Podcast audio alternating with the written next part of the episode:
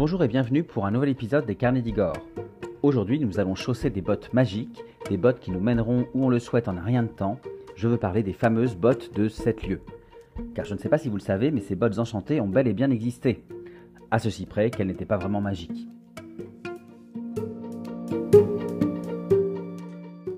Du petit poussé à la belle au bois dormant, les contes de notre enfance font souvent référence aux étonnantes bottes de 7 lieux.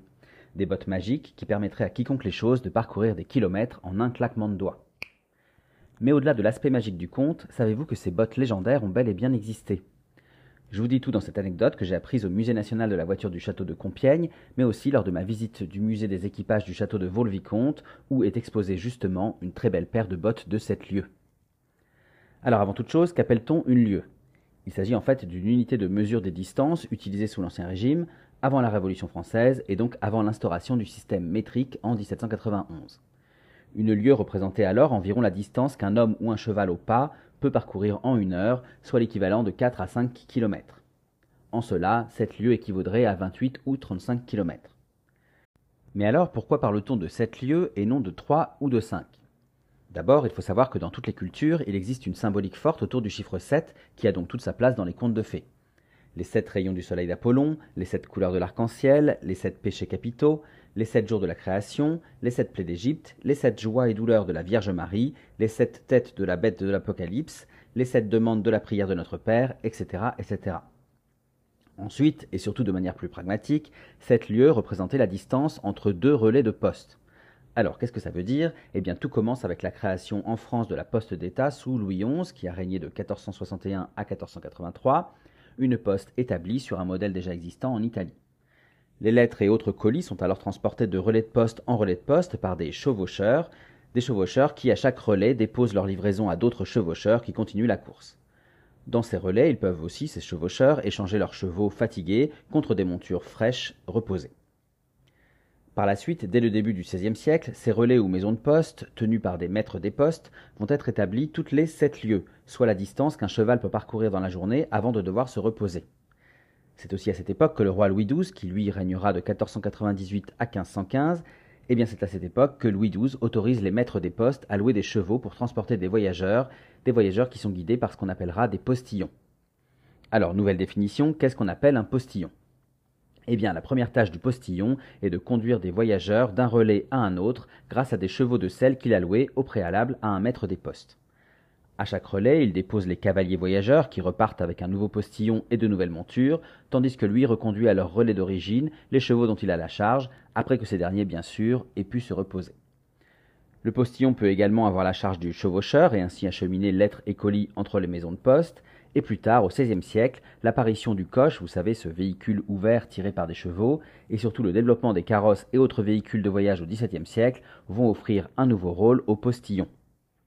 Il va désormais, ce postillon, et jusqu'à la fin du XIXe siècle, s'occuper de mener les attelages des voitures hippomobiles, donc euh, conduites par des chevaux, carrosses, berlines, chaises de poste, coupés, diligences, landaux, ces voitures donc euh, tirées par des chevaux qui transportent des voyageurs d'un relais à l'autre, voire même sur de plus longues distances. Alors ici, contrairement au cocher qui dirige le ou les chevaux en étant assis à l'avant du véhicule, le postillon, lui, mène l'attelage directement à dos de. S'il est seul pour diriger la voiture, on parle d'un attelage en poste. S'il accompagne un cocher, on parle d'un attelage pardon, en demi-poste. Dans tous les cas, lorsqu'il y a plusieurs chevaux, le postillon monte toujours le timonier de gauche, soit le cheval de l'attelage le plus proche de la voiture, et accroché au timon, d'où son nom, le timon étant la pièce de bois ou de métal fixée à l'avant du véhicule et à laquelle sont attelés les chevaux. Alors, point anecdote dans l'anecdote, je ne sais pas si vous le savez, mais c'est en référence à la position du postillon, placé à gauche pour conduire l'attelage, que le volant de nos voitures modernes sera fixé à gauche. Bref, quoi qu'il en soit, c'est bien le postillon qui va donner naissance à la légende des bottes de 7 lieues. En effet, le travail du postillon est difficile. Il est toujours dehors, il doit se maintenir à dos de cheval pendant des heures, et les accidents sont fréquents.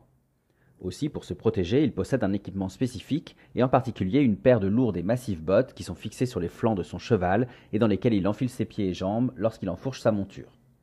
Faites de cuir bouilli et renforcées de fer, ces bottes lui assurent une protection en cas d'accident, leur structure permettant de supporter sans plier le poids d'un cheval qui aurait chuté. Vous comprenez alors que les bottes surdimensionnées du postillon, qui servaient à parcourir des distances de 7 lieues entre les différentes maisons de poste, sont devenues, chez Charles Perrault, les légendaires bottes de 7 lieues.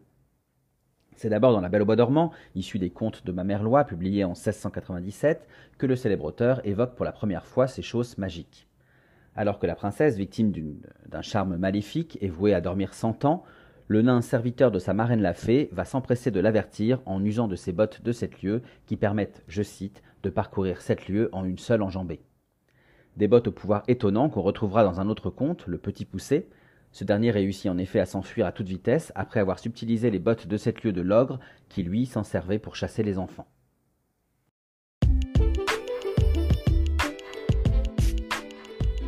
Voilà, j'espère que cette anecdote vous a plu. Pensez-y si vous relisez les contes de Charles Perrault. Comme je le disais, j'ai appris cette anecdote lors d'une visite guidée du Musée national de la voiture du château de Compiègne. N'hésitez pas à l'explorer, on y trouve énormément de véhicules hippomobiles et à moteur, et on apprend beaucoup sur l'histoire de la voiture. Quoi qu'il en soit, je vous remercie pour votre écoute et je vous invite donc à visiter mon blog, lescarnedigore.fr, pour retrouver l'article illustré concernant cette anecdote, mais aussi les visites de mes lieux historiques et culturels favoris à travers les articles et les podcasts dédiés. Enfin, vous pouvez aussi me suivre sur Facebook, Instagram, TikTok et YouTube pour retrouver toutes mes actualités en photo et en vidéo. Et je vous dis bien sûr à très bientôt pour d'autres aventures, d'autres anecdotes et d'autres visites.